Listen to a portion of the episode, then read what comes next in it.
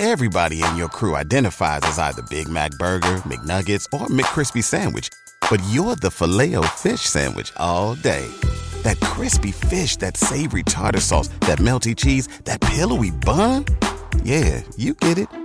Every time. And if you love the Filet-O-Fish, right now you can catch two of the classics you love for just $6. Limited time only. Price and participation may vary. Cannot be combined with any other offer. Single item at regular price. Ba da ba ba ba. How's your experience been in these dating streets?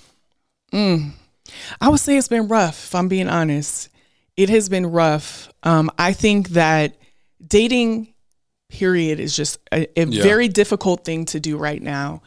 But when you add, you know, height, um, when you add waiting, when you add all of those things into dating, um, it just becomes it becomes more difficult. You said when you add waiting, your your what is your your how can you ask that question? I thought you were going to say status. I'm about to say status? Yeah, what's your status? Be like, what? I'm, I'm- how you ask that question? Because I know we talk about it. So you're virgin. Yes. Just it's straight up. I, I like to just Yeah. yeah. Uh, so you're virgin. What has that introduced in the dating in the dating phase? And how soon do you tell guys that? We put porn to shame. The womb isn't just about where I give Talk birth to about babies. it. The Talk. womb is about where we give birth to purpose. Talk. I was basically all of her nevers. I never imagined my journey would inspire people all over the world. You have set a standard in love. I was dating a young lady who helped me heal. This woman is a ride or die. Conversations have really helped me to change my perspective on relationships. I had 19 attorneys at one time that were speaking into my ear. 19, attorneys. My, my, my last relationship, you know, it did a number on me. What you did not know is I had a whole little situation lined up that evening. Your transparency is literally setting people free. And you're unique. You ain't like nobody else. I, I noticed that right away. You can make me cry. um, thank you. I received that. Let one of them Barbie doll bodies walk over here. You gonna say, "Dear future wifey," you know what I'm saying? They're gonna go right in that box. I'm Lateris R. Whitfield, and welcome to the Dear Future Wifey podcast. Welcome to the Dear Future Wifey podcast. I'm your host, Lateris R. Whitfield. Listen, we are having an amazing time on the podcast in season five. But before we get started, are you still shacking up with us? If you're still shacking up with us, come on, can we just make a commitment? I mean, we're, we're five seasons in. And even if you just started with us, hit that subscription button and subscribe. Turn on your notification bell so you'll be notified about upcoming episodes. Man, we have been deep diving into some controversial subject matter. Um, and today we're gonna have fun. We're gonna talk about some stuff that we're gonna challenge you. Brothers, we're gonna challenge you. Women, we're gonna challenge you in your thought processes. And we did an episode in first season called Preference versus Purpose. And so we're gonna go ahead and challenge some of our preferences. So without further ado, welcome to the Dear Future Wifey podcast. My new homie, Alicia Jay How you doing? I'm doing great. Thanks for having me. I'm excited to talk about this. So I'm a I'm a not talk about the obvious thing since you said when people see you, the first thing they do is talk about this particular thing. So I'm gonna try to talk about something else. Psych. Uh, you are six foot six, right? Yes, six foot six, not with heels on. People always say, How tall are you with heels? Obviously, it depends on the heel that I'm wearing. but six six without heels, yes. Six six. You said the first thing people talk about when they when they see you is what? My height. They always want to know if I play basketball. That's the number one thing. But the number number one thing is they'll be like, You're tall. I'm aware. I've lived in this body my whole entire life. So they, they approach you as if they're giving you new information. Right. Like they're the first ones to tell me that I'm tall. Like, what? I am? I am. You're the first person to tell me that. So we're gonna call this episode. This is gonna be an affectionate uh, title. We're gonna call it "Love Has No Height." Do you believe that? I am more open to it than I ever have been before. Why? Because I do want to live a life of purpose. And I believe that your relationship should be within that purpose. You should be in purpose together. Right. And so I'm really trying to be aware of what package God may want to send that to me in. Now, prior to Uh-huh. Let's talk about the prior. to this revelation that I've had probably in the last five years, um, I just wanted someone taller than me. Taller than you. Yes.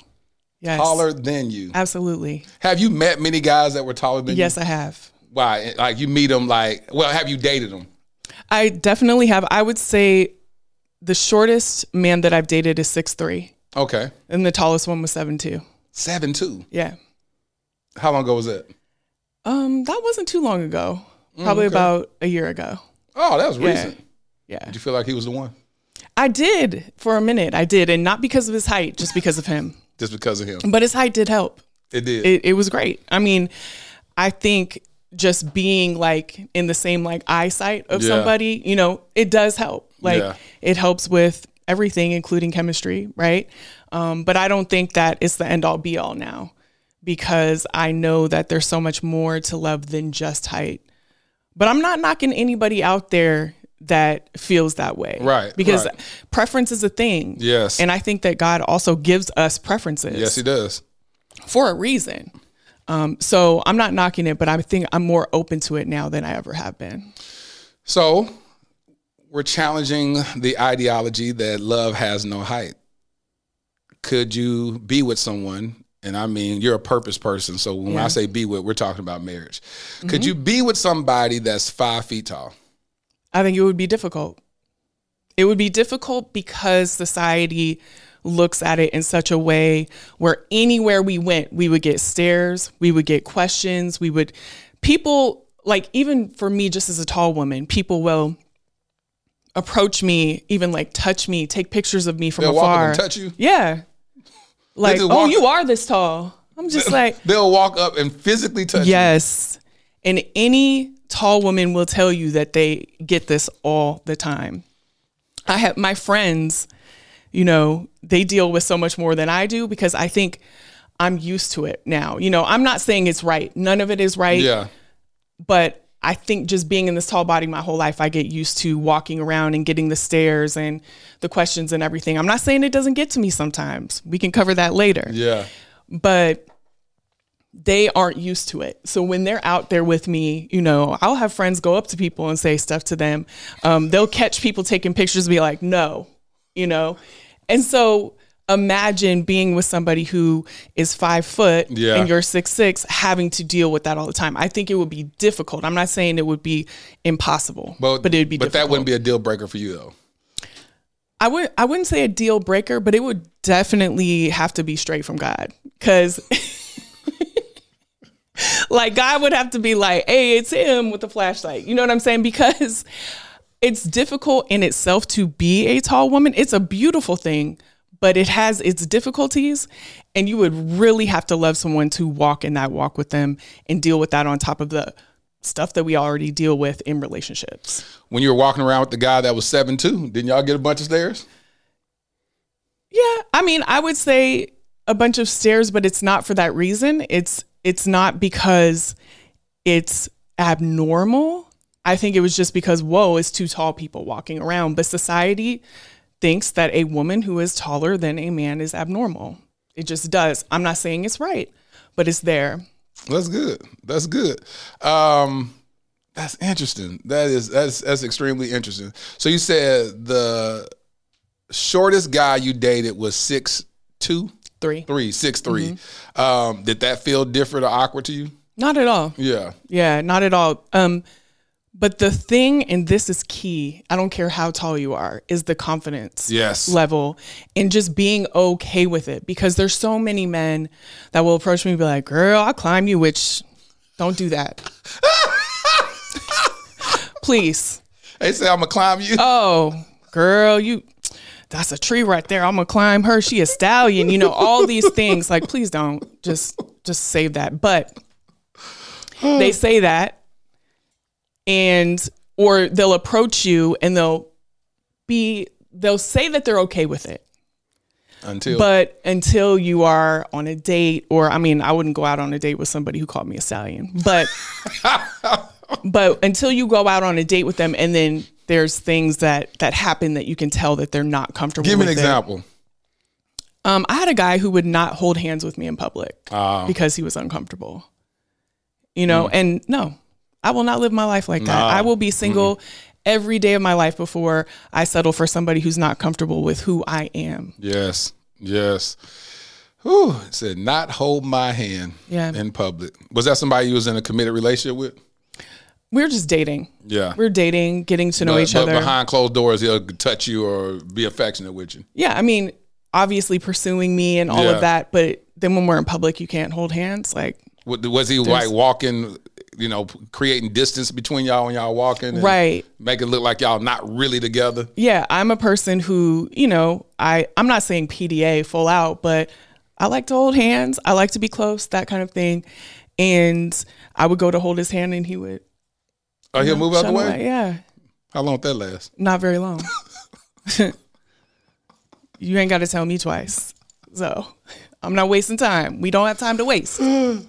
So, you are intentionally dating in this season, right? Yes, You desire a husband. I do. Um, how close have you been to being married? Not very close. I would say that I've been really, really close to finding who I think I would be married to. Mm, I, I want you to unpack that. Yeah, very, very close. Finding what I think I want to be married to. What does that mean? Everything that I think that I have on paper that I would orchestrate for myself was there. But at the end of the day, it wasn't what God wanted for me. What I think I want to be married what I to. think. And that's one of the reasons why I'm more open to things like height because I don't want to block who God wants in my life. I did an episode, uh, like I talked about first season, because I'm always challenging my own ideology. Uh, I was married two weeks shy of 10 years.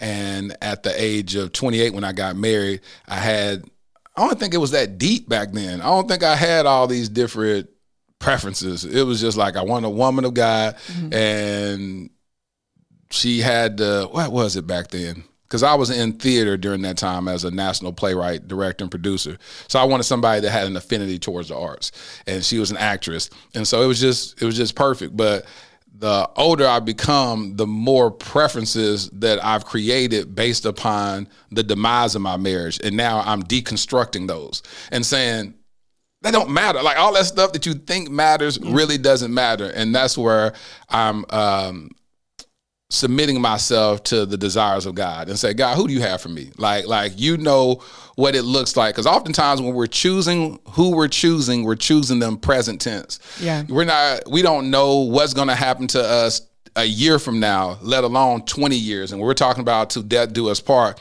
then we go through a lot of different seasons with that loved one. And what you chose today, they may not look like that five years down the Right. line. They may not be as vibrant and bouncing around in this gym rat or this athletic body that you desired back then. And now this person has lost a limb or two. Right. You know, and do you still love them in spite of? And so that's what I've been asking God for lately is saying, God, you know my life. You have the blueprint of my life. You know what's going to get me from this moment until death do we part with this loved one. And so you choose. And you also know what I have to accomplish. And so when you are with someone, it's not just about what they look like or how comfortable you are when you hold hands or whatever. It's about that thing that you need to accomplish. Can they also help you with that purpose? There it is.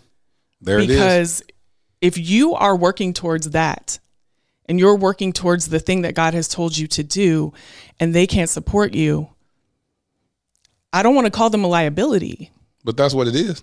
but it's not within the purpose. It doesn't fall in line with what you are supposed to do or accomplish. And that's why I say I, I'm not looking for a, a wife, a spouse. I'm looking for my purpose partner. Yeah. I'm looking for someone that it just it just works. You get with that person, you go, oh my God, you do that. Oh, that's great. I do this too. We can do this together. We can, and you just get this light bulb moment of uh, of purpose, and you Right. know that you can run faster with that person. You can move more efficiently with that person. Uh, you can think in ways that you couldn't think by yourself with that person because they're the added component. Well, and understanding. Yes. When you're doing things that take a lot of work, a lot of hours, a lot of time, you have to be with somebody who's understanding that understands that you're not going to always be there 24 7. Mm. Have you run into that? Well, well, let people know your line of work. What do you do? Um, I work in social media.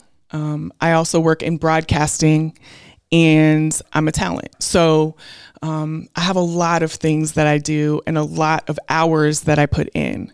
And so I definitely need somebody who understands that, you know, with all the things that I do, that we're going to be apart at some time. And and I truly believe that my partner will be doing things that I have to have understanding for too. Yeah. You yeah. know? So um did you find that that was uh, a challenge in past uh, relationships that you were working a lot or doing whatever you did at that time? Because um, I take it that you're a very ambitious woman. I am, and also it's important to know that I do have a job. Yeah. um, I do have an occupation that I do enjoy. Yeah. But I also have purpose in tall swag. Yeah. And so me going around and talking to people about confidence and talking to people about standing tall every day in every way, it definitely takes up time too. And so someone's got to understand all of that. Tell people who don't know about your mission. You said Tall Swag. Mm-hmm. That's your IG handle, but it's more than just your IG handle. What does Tall Swag stand for, and what is that for? Well, Tall Swag is something that I embody.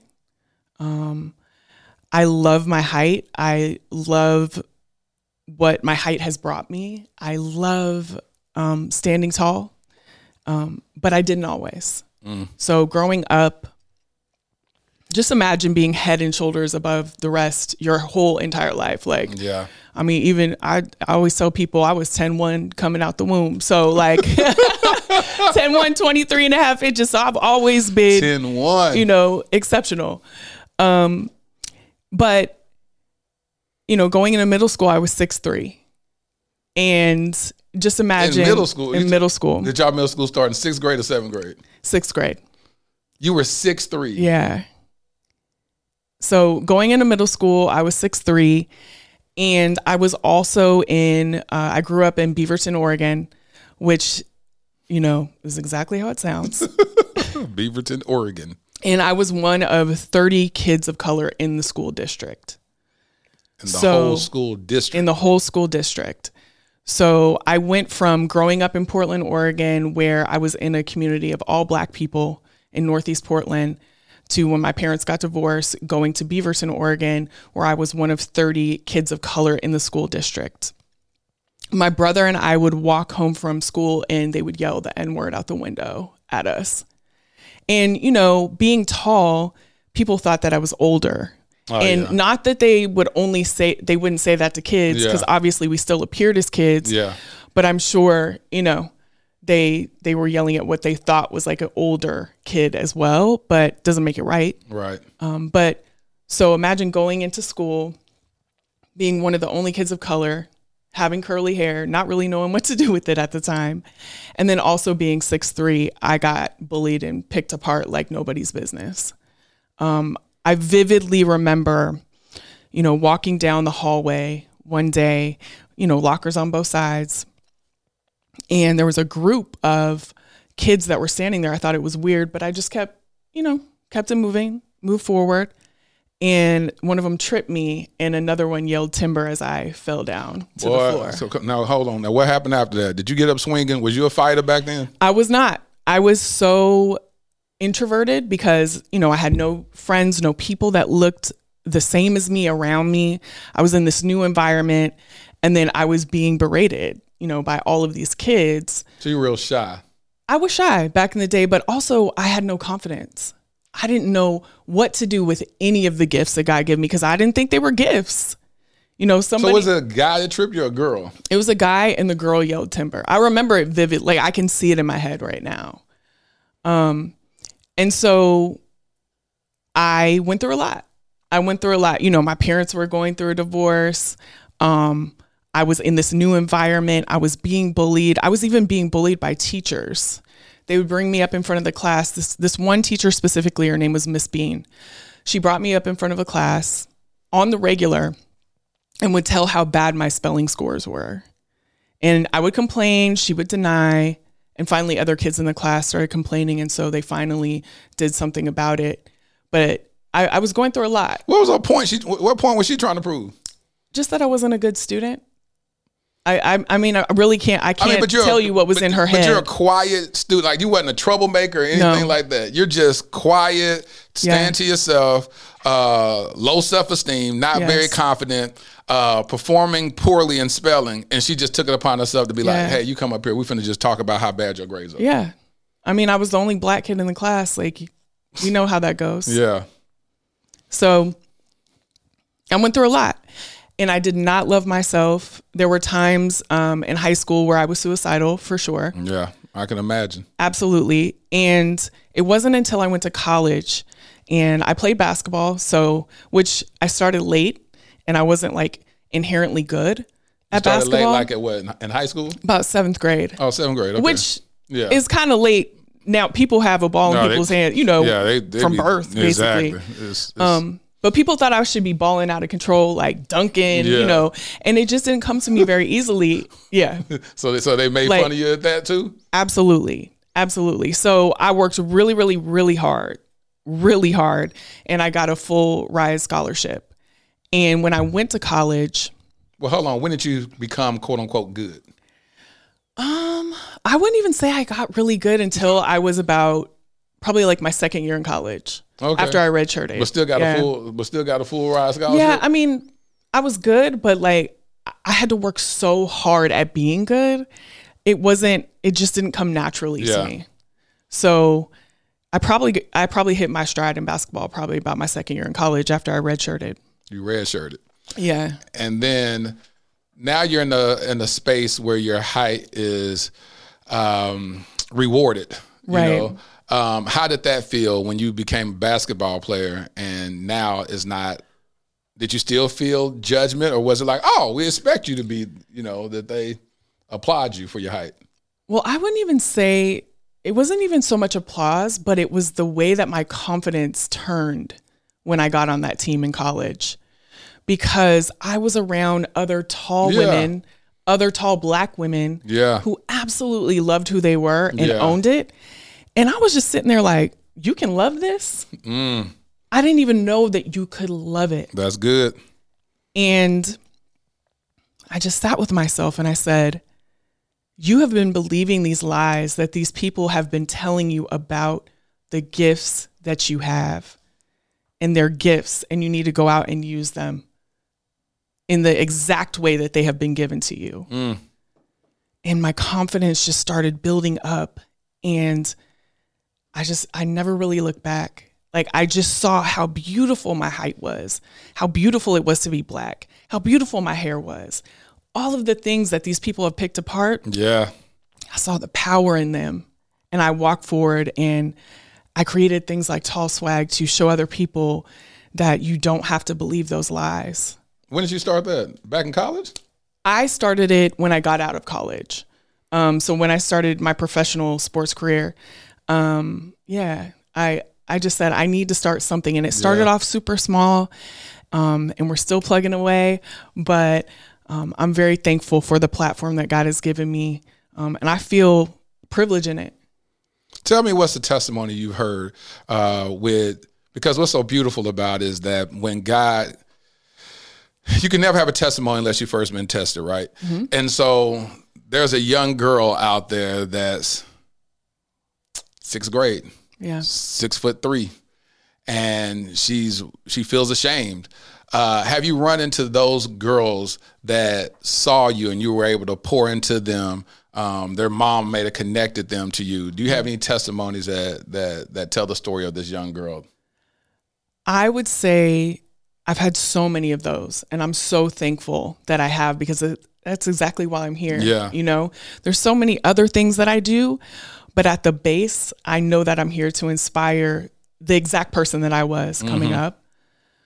And I can't say that I would single anyone out, but what I do know is that every single time I see a tall girl, I tell her how beautiful her height is. Oh, you do? I do because I needed that. Mm. I needed to be seen when I was walking those streets of Beaverton. You know, I needed I needed someone just to say it. A little thing like that can just completely change someone's life.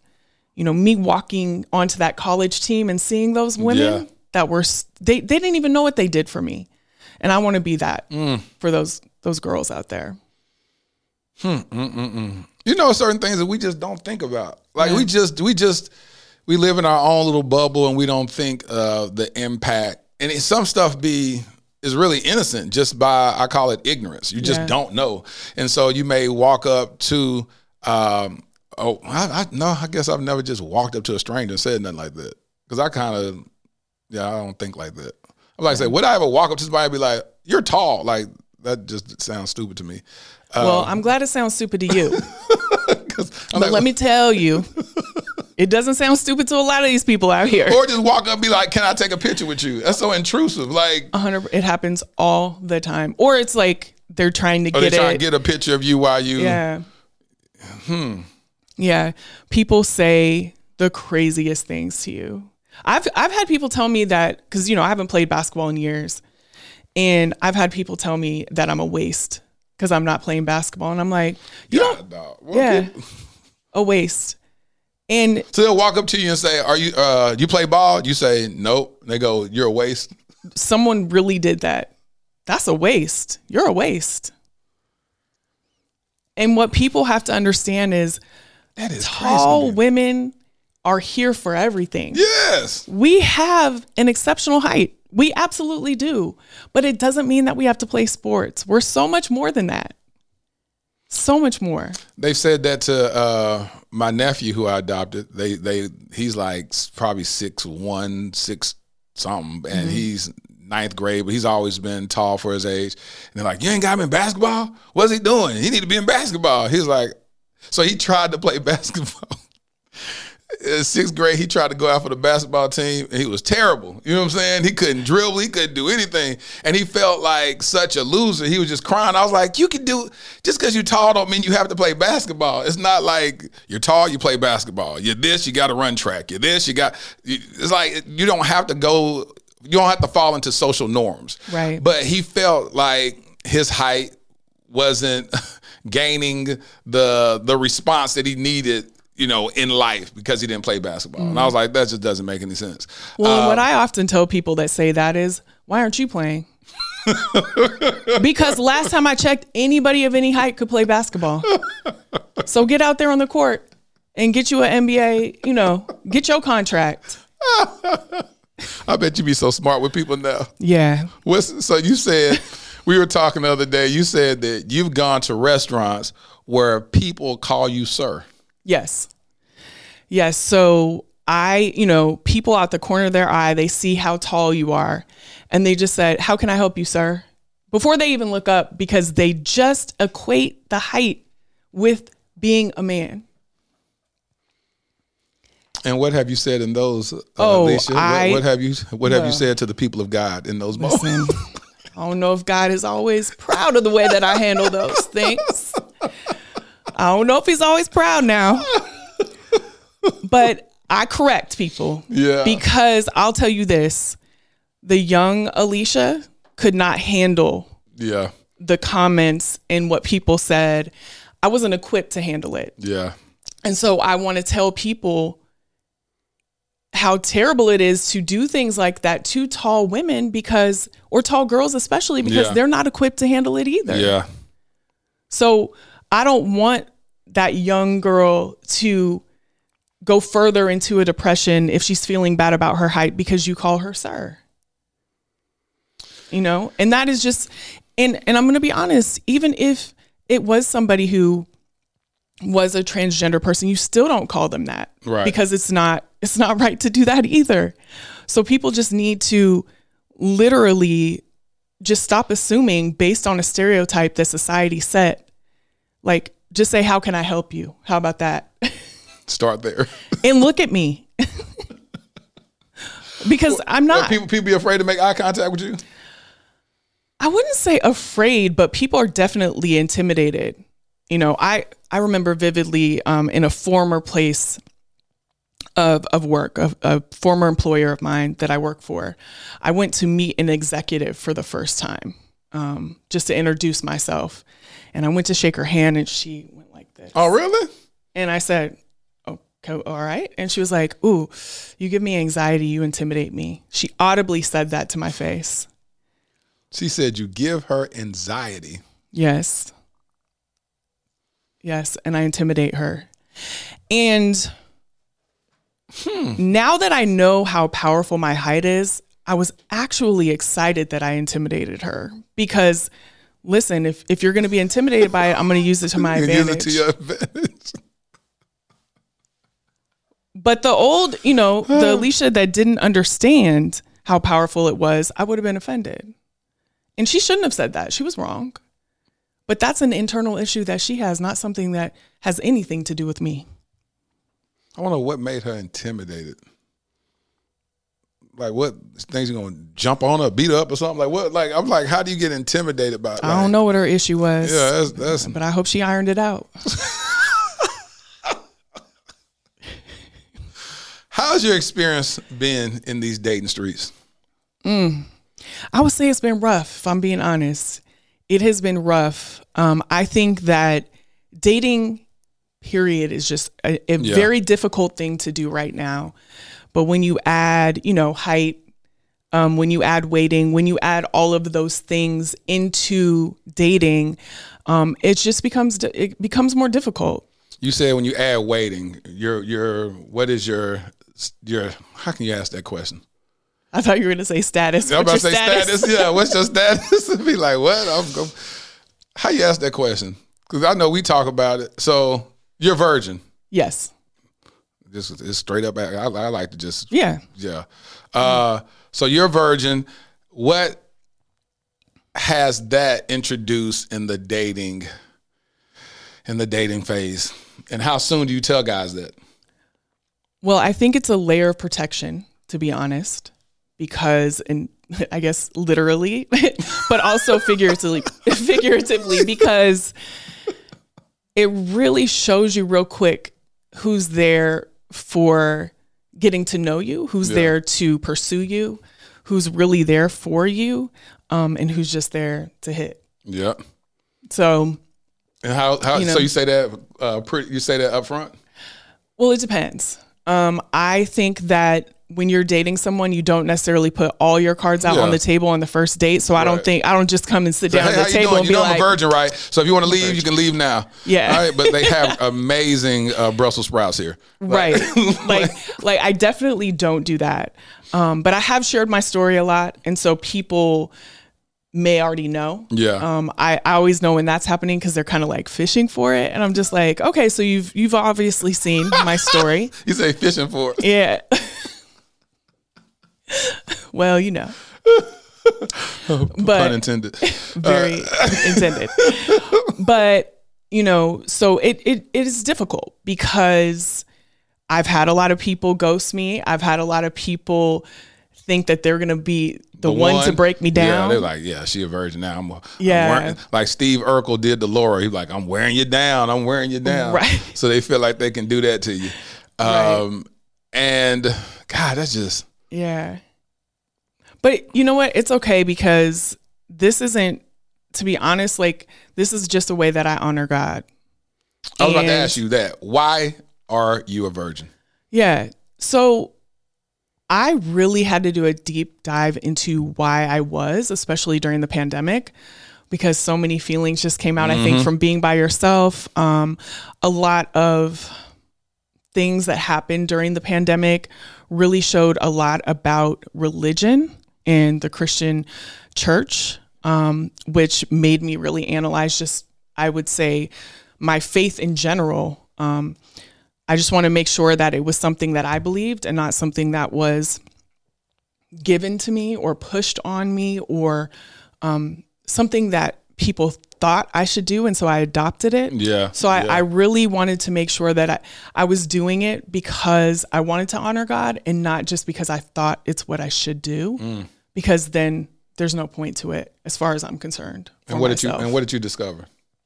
And I discovered that I I discovered that I definitely did it to honor God.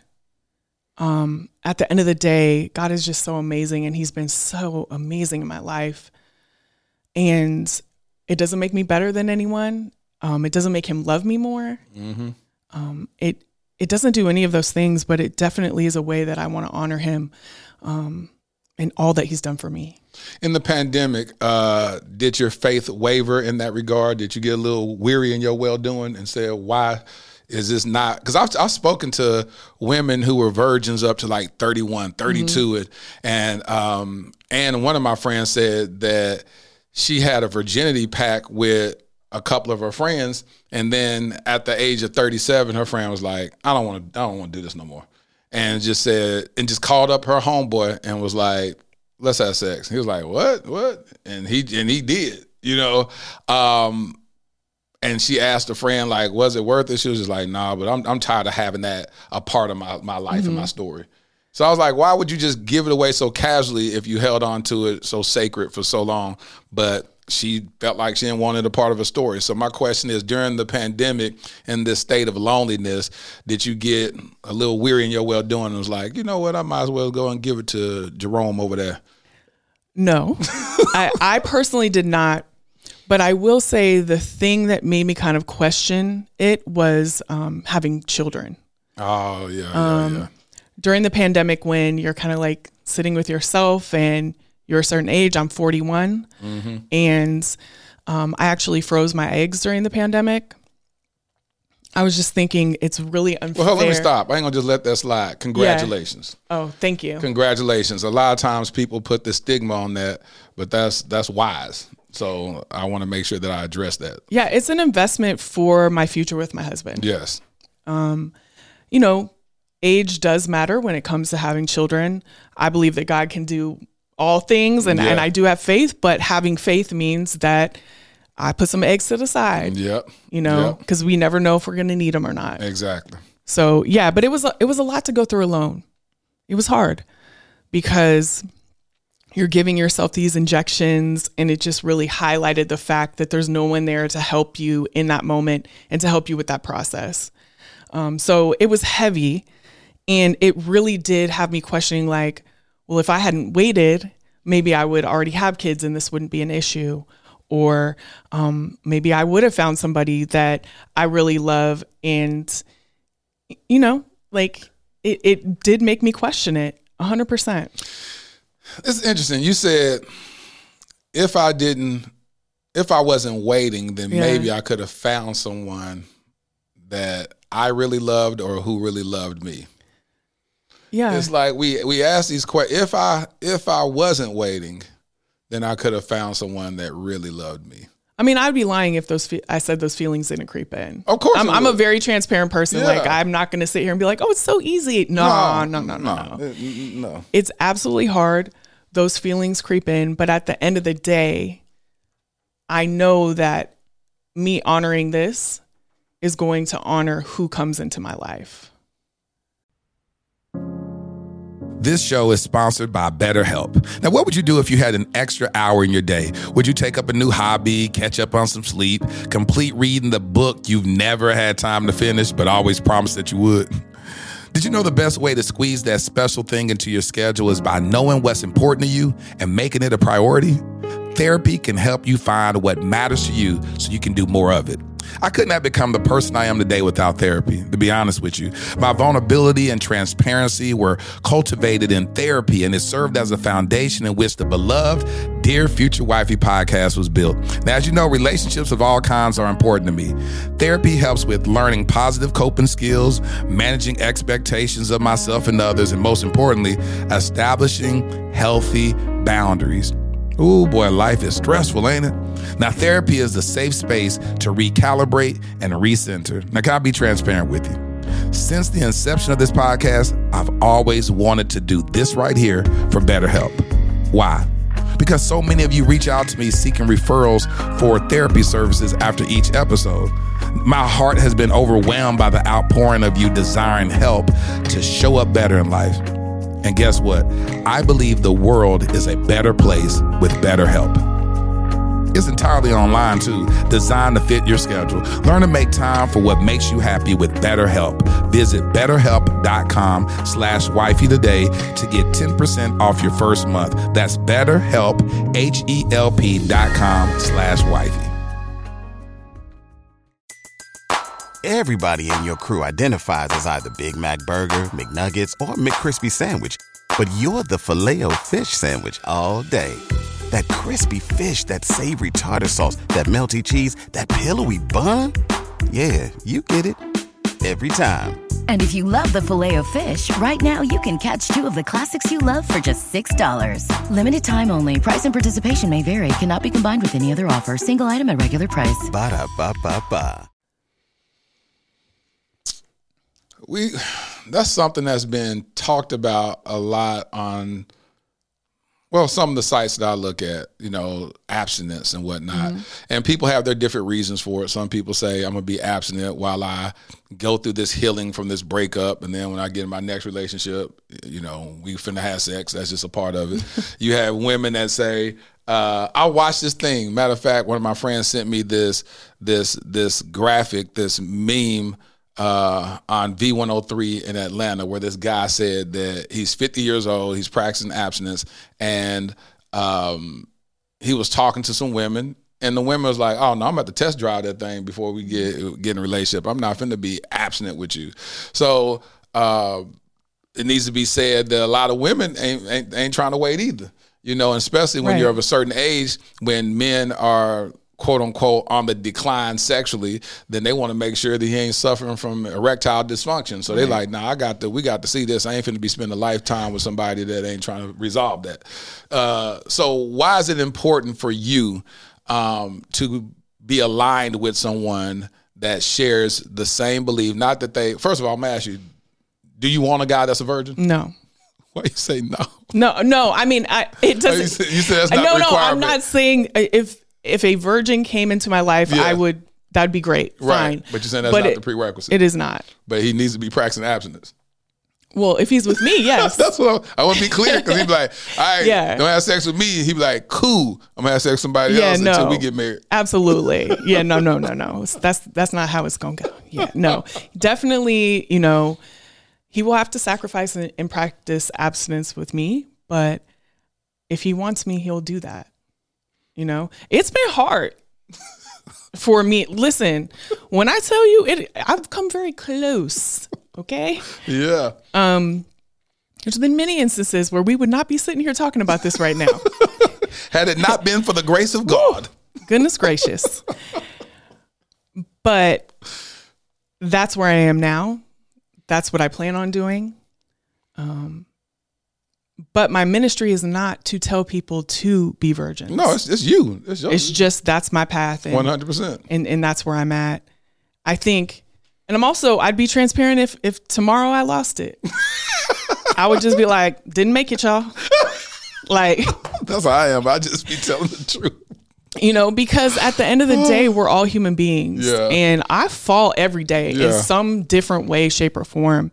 And just because I'm waiting in that area doesn't doesn't make me any more, you know, of a person than anybody else.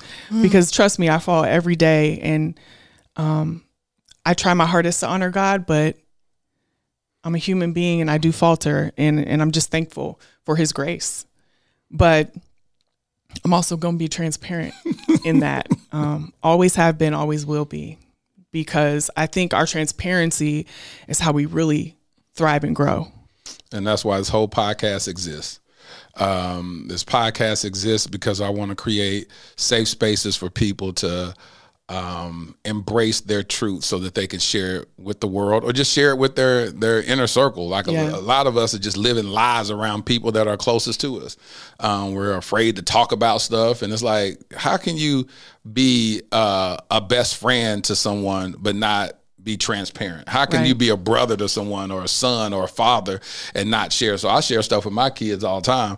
Uh, I just I just live a very transparent life, and so um, this podcast has been doing the same for everyone else. Is a lot of people gleaning information, like ah, and it's, it's scary, you know, because you're afraid of judgment. But like you said, hey, I can be on this path for 41 years and, and have my little oops moment, um, and then be like, hey, well, it was good while it lasted. I gave it a good old college try, you know. it's like. And that's Well, just reality. Yeah, and I think if you put like this pressure on it, Yeah. um, and also you can idolize your virginity. I- you can I was, idolize I was about marriage. to ask you that. Yeah. I was going to ask you, did it ever become like like I told you about the example of the one the lady or whatever, a friend of a friend that said, "I don't want this part of my life no more, a part of my story." Uh, at any point, did you begin to idolize it? Absolutely. At what age? What, at what age did you recognize I I am idolizing my virginity? Well, I think that's a constant thing. Oh, really? That that you have to really look at because you can even put it above your your relationship with God. You really can. If you're looking at that one thing that you do to honor him and you put that above all things, like then it's That's bigger good, than he is. That's good, Alicia. then it's bigger than he is. That's and You good. can't do that.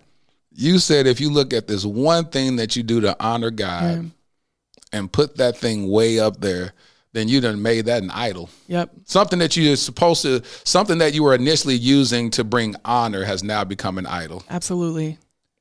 That's pretty deep. Yeah, it is. And and it can happen so quickly, so fast. And so you have to constantly check in with like why am I actually doing that? What is the purpose? Is it bigger than him? Like it should be a part of your walk and not your entire walk. Some of the biggest fears that I'll just speak that men have is well, women say it too. You get with a virgin, you get married, you're not testing anything out before you get married, and then you sign up and you may get a gag gift. You get this woman that doesn't want to have sex. So speak on that. What what do you think it would what what is your mindset around that? I have plans. You have I At least you have a plans. plans. Okay, whoever he is better be ready because I have take out 41, all the plans. 42 years out on him. Listen, and practice makes perfect. He was like, Alicia, God, I'm tired. I'm tired. Can you chill? And he start telling you, hey, our marriage can't be based on sex. Let's just take time. Can you cuddle? Can we You cuddle? might be Can tired, but he better find some energy. Like, can you can you hold me? As as my boy Marcus said on one of the episodes, he said, I'll be the little spoon, you be the big spoon. He's like, just hold me. So you No. feel like that's a do you have guys ever said that while you were dating them? That- Absolutely. They'll say stuff like what? And I well, I understand that being it's it's pressure Yeah. to have somebody who's never been with someone with you. They don't think they're kind of like nervous that, you know, I'm the only person she's ever going to be with. Yeah. So I understand that. Um but what I think there's a huge misconception of virgins that we're not sexual people. Yeah. Well, I'm a very 'cause you- sexual person. I just want to have sex with one person. But see, that's what I'm saying. It's like saying you're a sexual person, but how? What's the what's the frame of reference? Just like you said in basketball, they assume just because you were tall you could play basketball, but it's Mhm. something you have to work really hard at it. Uh, and so, how can you say you're quote unquote sexual, but you haven't had sex? Well, just because you haven't had sex doesn't mean you don't have the desire. I'm also very acquainted with myself. I know what I like and what I don't like. There it is. And so, I want you to say it, not me. yeah, well, I said it. And so there are things that I already know. Yeah. Um, and there are a lot of things that I want to do. And whoever it is does need to be ready because we will be doing all the things. You have been warned. Whoever you are, get ready. And I think even if you have been having sex with someone for a long time or you have had sex, you still need Yep. to evolve as a person, as a sexual being, Yeah. and try things out. Um, constantly check in with someone to know what they like, what they don't Yep. like, what they want to try. Um, all of those things happen, and I'll be doing all of those things with one person. And I, I look forward to that. You know, that's good to say because a lot of times, like I said, men, it's funny because men, it's so interesting because there's two opposing thoughts. Because you say, men are always like, well, I'm scared to be with a virgin. But then uh, men berated me when I had a video that went viral that said, I'm not intimidated by a woman's past. She could have been with 25, 35 men. Uh, I know how to cultivate that woman, the version mm-hmm. of her that I'll have no other man has ever gotten. This yeah. one guy did a reaction video to it, and um, one of my uh, supporters saw the video while he was live on YouTube and said, Hey, he has you as a thumbnail. Uh, do you know about this? So I was like, let me go ahead and pull up. So I went to the live and I went in the chat and I said, hey man, put me in the game, coach. And he was like, they was like, oh, the simp, the simp is in the comments. The, the it was like the simp is in the chat. I said, put me in. So he brought me up. And uh, he was like, "Oh, you know, man, my bad. I, you know, I am just, you know, I'm just, you know, I'm just having a little fun or whatever." I said, mm-hmm. "No, we can mm-hmm. talk. You know, you know, I'm ten toes down with everything I do. So, uh, what is the problem that you had with this?" And he was like, "But I just think you're encouraging women to be H's. You know, you're you're encouraging them to just go have sex with a bunch of people." I said, "Well, newsflash, they are already are. They've already are been sexually uh, active with people. I'm just saying that I don't." I said, I will never fault a woman for running into a bunch of me's on her way to find me. I mean, but how is that? I don't know. People just really want to talk about things because how is you saying that it's fine for somebody to have a past like that encouraging it? He also said, I said, so what's the perfect number then? He's like, well, she, I mean, you really don't want her to be with, with nobody. But I mean, if she did, then maybe one, maybe, mm, maybe two at the most. I'm saying, so you're talking about a 40 year old woman, 35 year old woman, 30 year old woman, 25 year old woman. You can only handle your fragile masculinity, can only handle if she's had one or maybe two sexual partners. But then here you are saying that you meet a guy and you tell him you're a virgin and then they ghost you. Yeah. You would think that they'd be like, ah, this big old light, and like, I found her, you know, and do everything in their power to to keep you. But then they're running off. Right. But I also think that it is an intimidating thing. You know, and I understand that. I, I'm not gonna sit here and and say that it isn't. But if people would just get to know me, they would understand that that is like a very, very small part of who I am and what I bring to the table, um, just as a woman of God.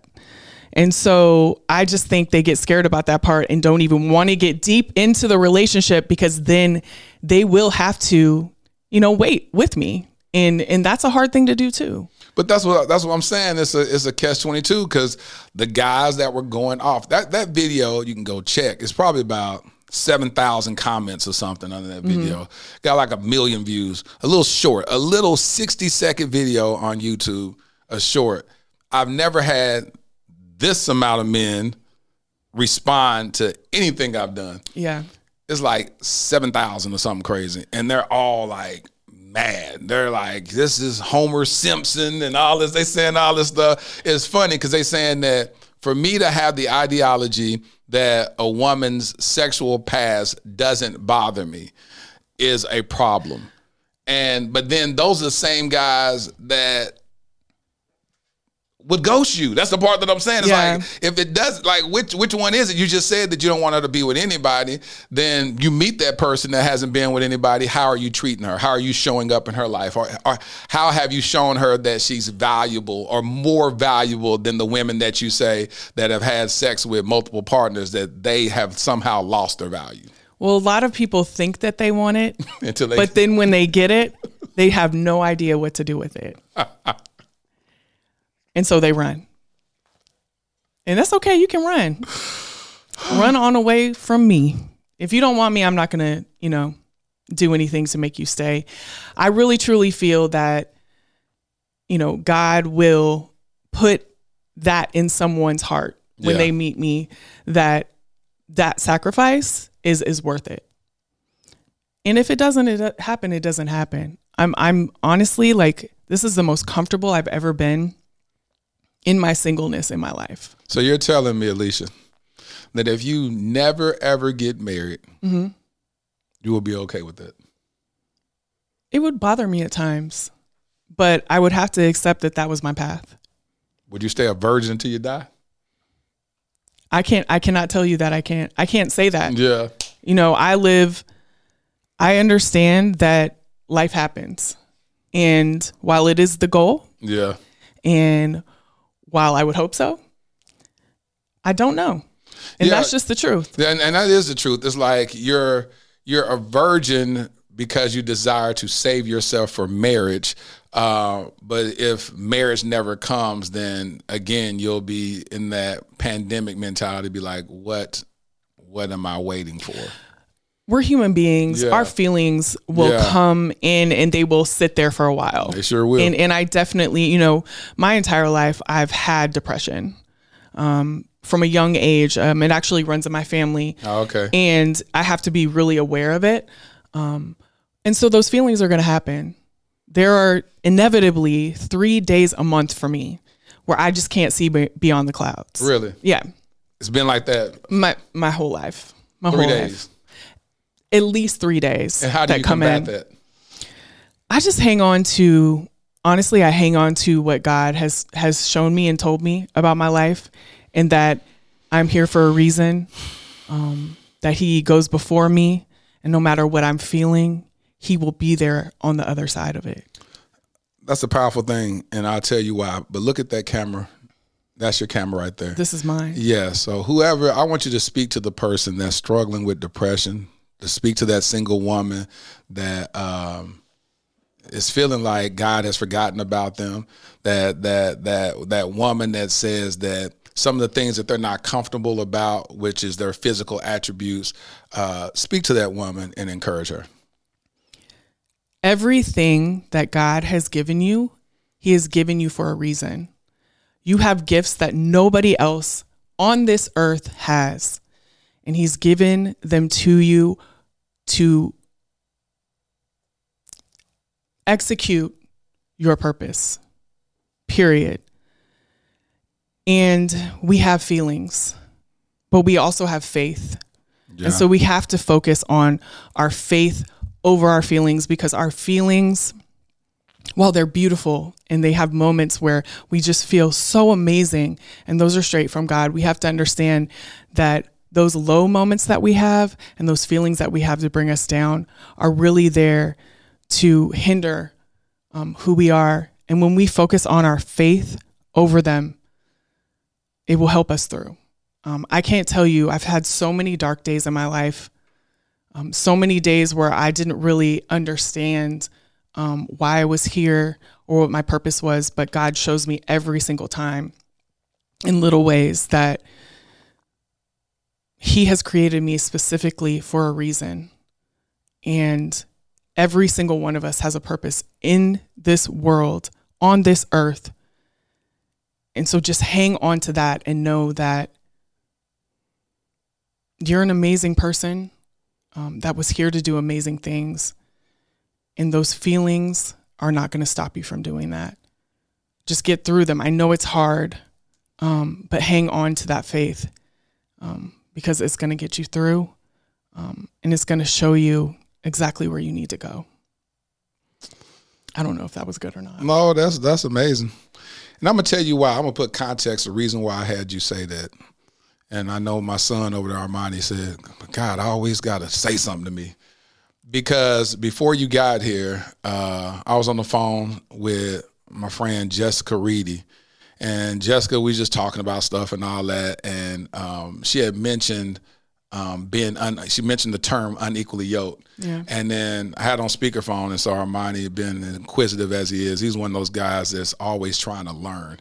Um, and he said, "What does that mean? What does what does unequally yoked mean?" And she began to tell him and break it down. She went to, through this long explanation of it, and so I got up and walked to the walked uh, into my office, and he was just sitting there listening to her. And then she started asking him how he feels or whatever. And Armani is a he struggles with depression, and so um, he began to she began to ask him questions. He's like, you know, I, all due respect, I don't, I don't feel like talking. I usually don't talk to people. I really don't open up. I really don't do this. And she was like, no, but today is the, the end of that. Let's talk. Let's talk. And she kept trying to talk to him, and he just would not budge. And he, he she tried for quite some time. And I just sat in the office, and I was like, hopefully, he opens up and.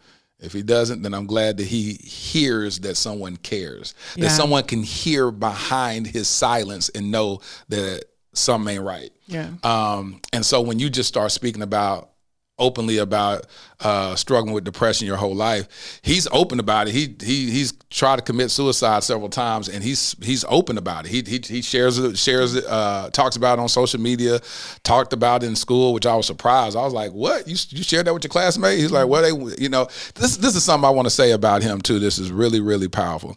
He was working on a project in culinary." And he had a suicide attempt and he had to go to the behavioral health hospital. This was uh, a few months ago. And and he was like when he got out he's like man i think i felt my you know my my, my team my partners because i wasn't there. I was like you care about what they you know like who tries to commit suicide but then care that they weren't available for the team on a culinary project? You know what yeah. i'm saying? I was like so i asked him i was like that was i just thought that was odd and then he came home and he ended up telling me that he shared, you know, they asked where he was. He said, I just got out the behavioral health hospital and he shared why.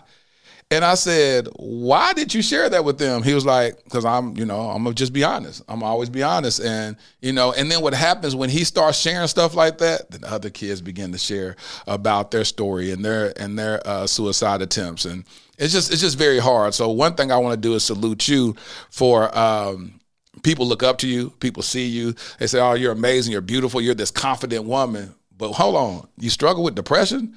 Hold on, you've been you've been you said it's a good three days out of the month. You still struggle with that? You're not fixed yet. Like what? I, but I thought everything was working together. I thought that you were this. Why why haven't you been fixed yet? What would be your answer about that? There really is no fixing of depression. Depression yes, there are times when you have just feelings of depression. Yeah. But also there's clinical depression where your body has an imbalance, literally, and you literally cannot physically see through the clouds. Yeah. And that is something like I I do believe in medication. I don't believe in medication for everyone. I think you have to really seek and find, you know, what's right. works for you and what's good. Like I tried medication when I was younger and it actually intensified the feelings for me. And so and that's what I'm trying to find that perfect blend with Armani because he's yeah. on medication. But then I'd be like, does it work? Does it? Sometimes you get lethargic, get too sleepy, yes. want to sleep all the time. And I'm like, is what? Yeah. And so for and, and it's hard. It's a hard process to go through because there are so many different medications.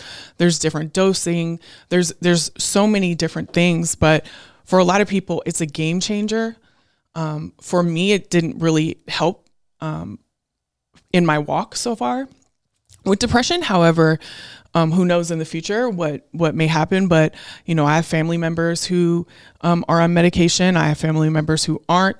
I have family members who refuse to realize that they they, they need help. They need help. Yeah. Um, but for me, I just I monitor it. Um, I have a lot of great friends that know when I need to be uplifted. Good. Um, I, you know, obviously I have God and I, I talk to him real, like, mm. why am I going through this?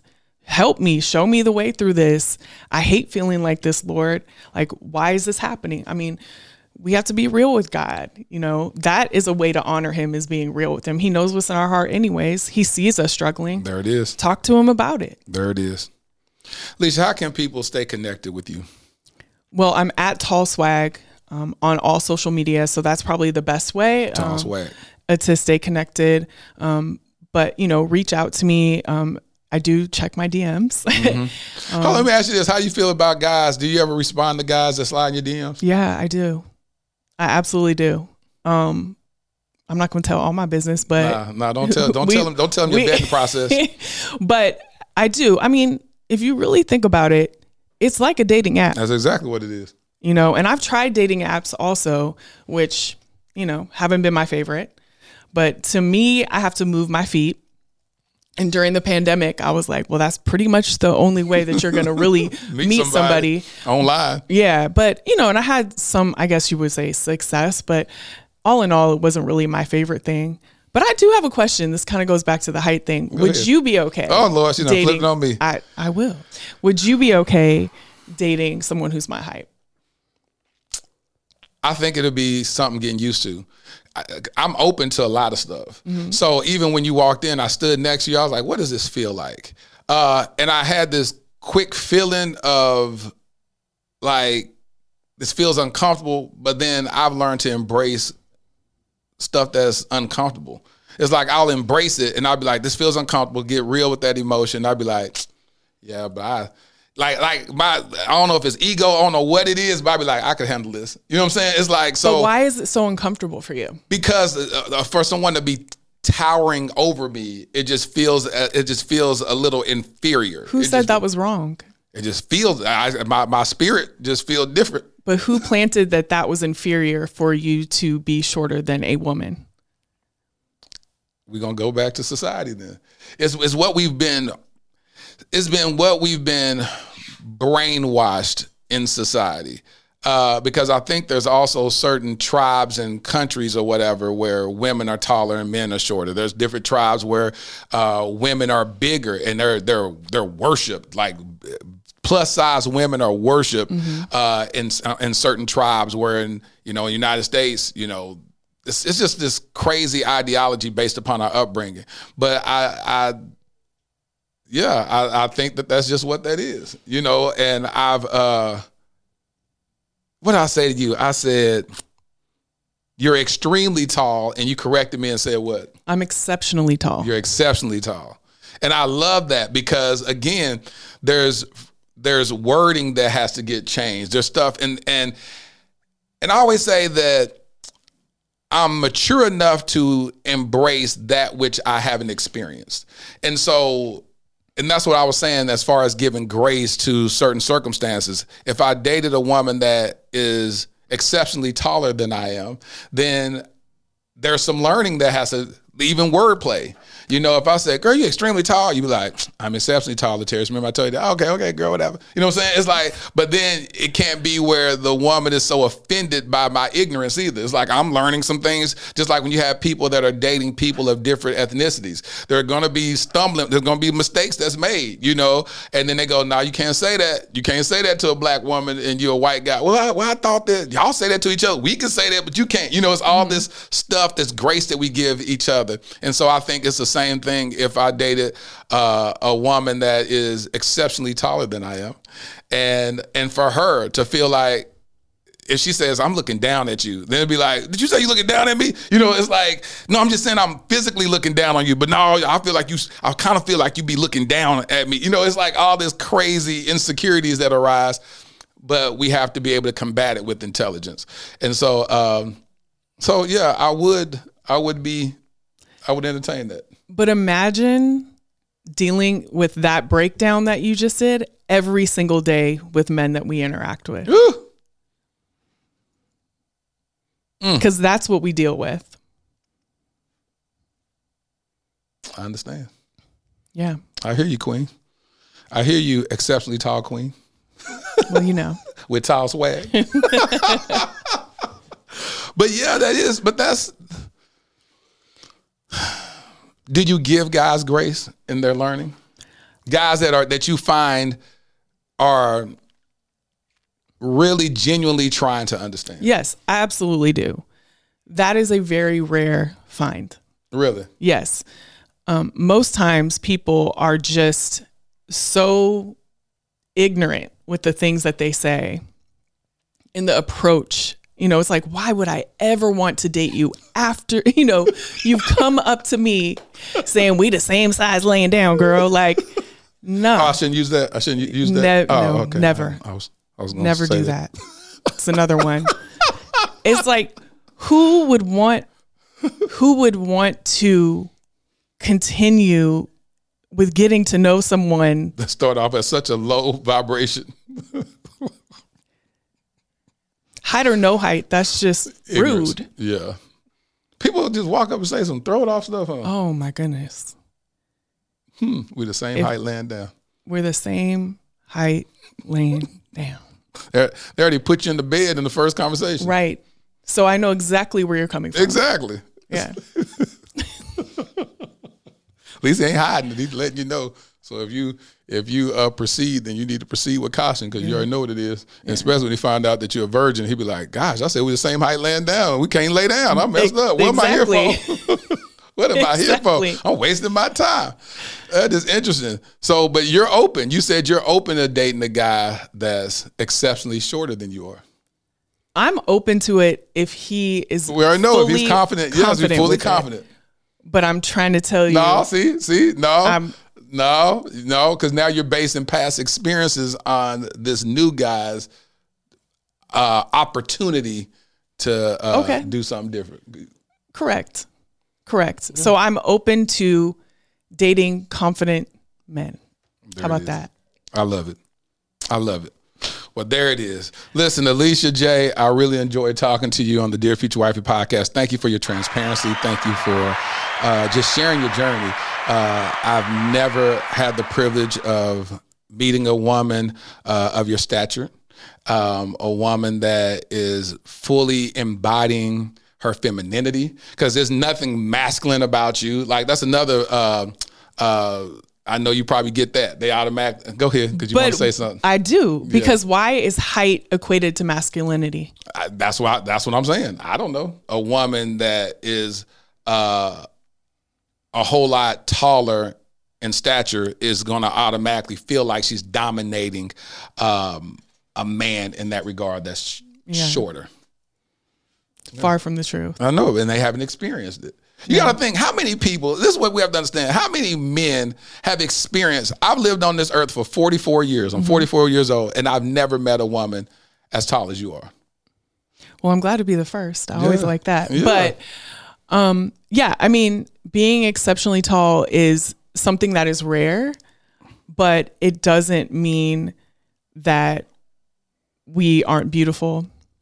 It doesn't mean that we are inherently masculine, Right. stereotypically masculine. Um, it doesn't mean any of those things. It just means that we have the gift of being exceptionally tall. That's it. That's it. And that's it. And that's what I'm saying. But to experience that, it takes people that have an open mind and a level of maturity to say, oh, she's just taller than me. Wow. But I also would think that it would just like people come in all different shapes and sizes. We're all made beautifully different. And why does it just because I have some extra inches that is a gift straight up? Um, why does that make me all of those things? Like we need to totally like get rid of all of those stereotypes because there's not one way to be a human being in this world. Yeah, and it's hard because we when something is on the extreme of things, like if you saw somebody that's like I used to watch my what was it, my six hundred pound life or whatever, and you see people that can't even move out the bed, then that person deserves love too. But then mm-hmm. you automatically like you lazy, you a slob, you this, you that, or whatever. Like, why would I want? And that person saying, I'm just a whole lot more inches around my waist and we like yeah but i don't want all them inches laying next to me you know whatever that is we all are challenged with our own uh preferences biases uh idiosyncrasies and or and then when you actually meet and give yourself the op- the opportunity to explore something outside of your your norm then you go man, I, I would have. And then we get this aha moment where hindsight is twenty twenty, and we and we say, if I had known then what I know now, I would have embraced this earlier. You know, and so that's that's what I say. Love is a journey, and so Yeah. you get a chance to experience certain stuff and be like, "This is what I've been waiting for." I never thought it, was, it would come in this package, but here it is. But I also think it exposes a lot of those internal struggles that people have that they need to address. One hundred percent. I can't tell you how many times I walk by a man and they're like, "Oh, you make me feel so short." And I'm like, "No, actually you have just made yourself feel short. It wasn't me. It had nothing to do with me." Yeah. So there are things that we all need to look inside and change and abolish. You know, these things that we have, you know, I don't you should not feel less confident because I'm taller. Mm-hmm. That's something that you need to literally work on for yourself because you should feel confident in the exact body that you have and, I not be threatened that- by mine. I can't say that that when I was standing next to you, I didn't feel inferior to you. I just felt like I was like, "Who? This would be an experience." You know what I'm saying? It's like it's like because that's it's different. It's just so mm-hmm. different. But no one gets a. I I don't know where that is. I don't know if it's ego or whatever. But I I'm, I don't feel inferior next to anybody. I could be around a tall guy. Shaq can be next to me, and I'd be like, "What's up, bro?" You know what I'm saying? Yeah. Uh, but but when when you start exploring and say, let's get real with it, if I'm walking uh, down the street at a restaurant, you know people are going to be looking. And um, it's a different look that I would get versus being with someone else, you know? And it's like, are you okay with that? Me, I, you know, I, I like attention. So that'd be fine with me. It'd be like, can you be cool with that? So it's all about it's just it's just a journey. Everything's a journey, and um, like I said, whoever God has is going to be the person for you. That, but it's not going to come perfect. You know, he can be seven foot two, and you thought that that was the one, and he had the height and everything else, but then whatever else, it just didn't materialize. I mean, obviously, I'm single and I've dated all those heights, so I've learned that. I know. she said, "I think that this is the one. He's seven foot two. I can actually look up to him." There was more than that. There was more than that, but it was nice. I'm not gonna lie. But there was definitely more than that. Um, No, I know what a woman told me earlier. Said that the reason why she couldn't date, and she's like five nine. She said she couldn't date a woman that uh, a guy that's five foot tall because she wouldn't feel safe with him physically. She wouldn't feel protected. Do you have a fear that? Do you feel? Well, you never date a guy shorter than I haven't. that, I that can't. much t- extreme. Yeah, I, I can't speak to it personally Right. because I never have. But I think there's different ways that people can make you feel safe. But I also feel safe by myself, so I don't really need someone to make me feel safe personally. That's good. That's good. She was saying that's from a protective standpoint that a man towering over you make you feel, you know, more protected. And if he's that little, then you're looking down at him and you just feel like he's your son. Again, I can't speak to it. I've never dated someone that much shorter than me. However, So I feel like his son. But Uh, I've definitely been around tall people that I don't feel safe with. I've been around tall people that um, aren't confident in it too. Like they they don't like that I'm just as tall as them. Yeah. So I think it really just depends on the On the person. person. And that's why, like I said, I'm more open to it more now than ever because I want to make sure that I'm with someone and not someone just because they're tall. Perfect way to end it. Love has no heights. Thank you, Alicia, once again for sitting down on Dear Future Wifey podcast. I Thank you really having me. enjoyed this challenging conversation. 'cause Yeah. It, it caused me to challenge my own preferences. And you will continue And to challenge your preferences. One hundred percent. Until I say I do. Aren't we all? Thank you. Ladarian, thrusted suddenly into Child Protective Services in 2015. My nephew, black, a boy. The likelihood of being adopted outside of kinship, slim to none. Armani, 16 years old, black, a boy, with five years in the foster care system before I even knew his name. The likelihood of ever being adopted, yep, you guessed it, slim to none. While Ladarian and Armani were trying to survive and barely thrive in an overpopulated and underfunded foster care system, I was living my own life, doing well professionally. Having been a single father with a daughter who at that point was doing well in college, it was my time to live my life, right? Wrong. I felt unsettled, tireless, agitated. There are just too many of our black children stuck in ambiguity and in the limbo of the foster care system. In 2017, I legally adopted my nephew, Ladarian. Fast forward to 2019, I had no ties to this other young king, but I felt God instructed me to adopt him also, and I obeyed. Starting over with parenting should have been enough, right? Working with various foster care and adoption agencies to help bring awareness to the countless young black kings in the foster care system should have decreased my agitation, right? Joining the board of directors of Advantage Adoption, an organization that helps find permanent adoptive homes for children in foster care, should have led to some type of resolve, right? No, not at all. None of it felt like I had done enough. I now realize that every one of those experiences was laying the fundamental foundation for my life's mission Kingdom Royale. Kingdom Royale will be a luxury, state of the art home for foster boys. Our first location will be in the Dallas Fort Worth Metroplex. We will utilize the whole person approach that instills identity, empowers them to advocate for themselves, and enlightens them regarding new perspectives and limitless options that they thought were impossible. Though the young kings will attend the local public schools that are in proximity to Kingdom Royale, our at home curriculum will broaden their worldview through participating in the arts, attending various cultural events, learning about and engaging in multifaceted discussions about current events and even relevant historical contexts, introducing them to gardening and landscaping and even caring for our animals on our farm and on site stables. We just launched our Startup Capital campaign with the goal of raising $2.8 million. Now, why $2.8 million? Well, in 2017, I created a web series in which I performed random acts of kindness for targeting the homeless community. One of the most notable successes was that one of the videos went viral, garnering 28 million views. However, one of my biggest regrets is that I didn't raise a single dollar to help in implementing a more sustainable plan for the homeless community. So, throughout the years, with much remorse, I reflected on not maximizing that moment. I knew if at that time just 10% of the viewers donated $1, we would have raised at least $2.8 million that could have really established long term support for the homeless community, or at least started a long term initiative to do so. This is my do over. This is our new beginning. Together, we can attack this at the root by specifically helping our homeless black boys who are already disproportionately represented in the American foster care system. I'm Lateris R. Whitfield. I've been nominated for three regional Emmys documenting my work with the homeless as well as my personal adoption journey. Despite those accolades, the greatest award for me is truly providing the infrastructure for a transformed life. Visit kingdomroyale.com for more details.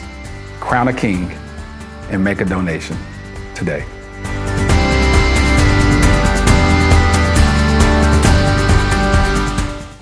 Yeah, this was a very interesting episode. Hey, make sure that you go into the description on the YouTube channel and sign up for the mailing list. Some exciting things that are going to take place, and I'm releasing uh, an amazing course. But also, I need your email address so I can keep you abreast on all the many things we're going to be doing, events. Um, I'm not going to go into it all just yet, but just know got to get connected. A lot of y'all have been like, how can we stay connected? I may go live on Instagram and people wish they could have been a part of it, or I may do an event, or or not may. It's been times I've done events where people I never knew about it. Uh, so I need to find a way to stay connected to y'all. Well, here's my favorite part of the podcast where I speak to my future wifey.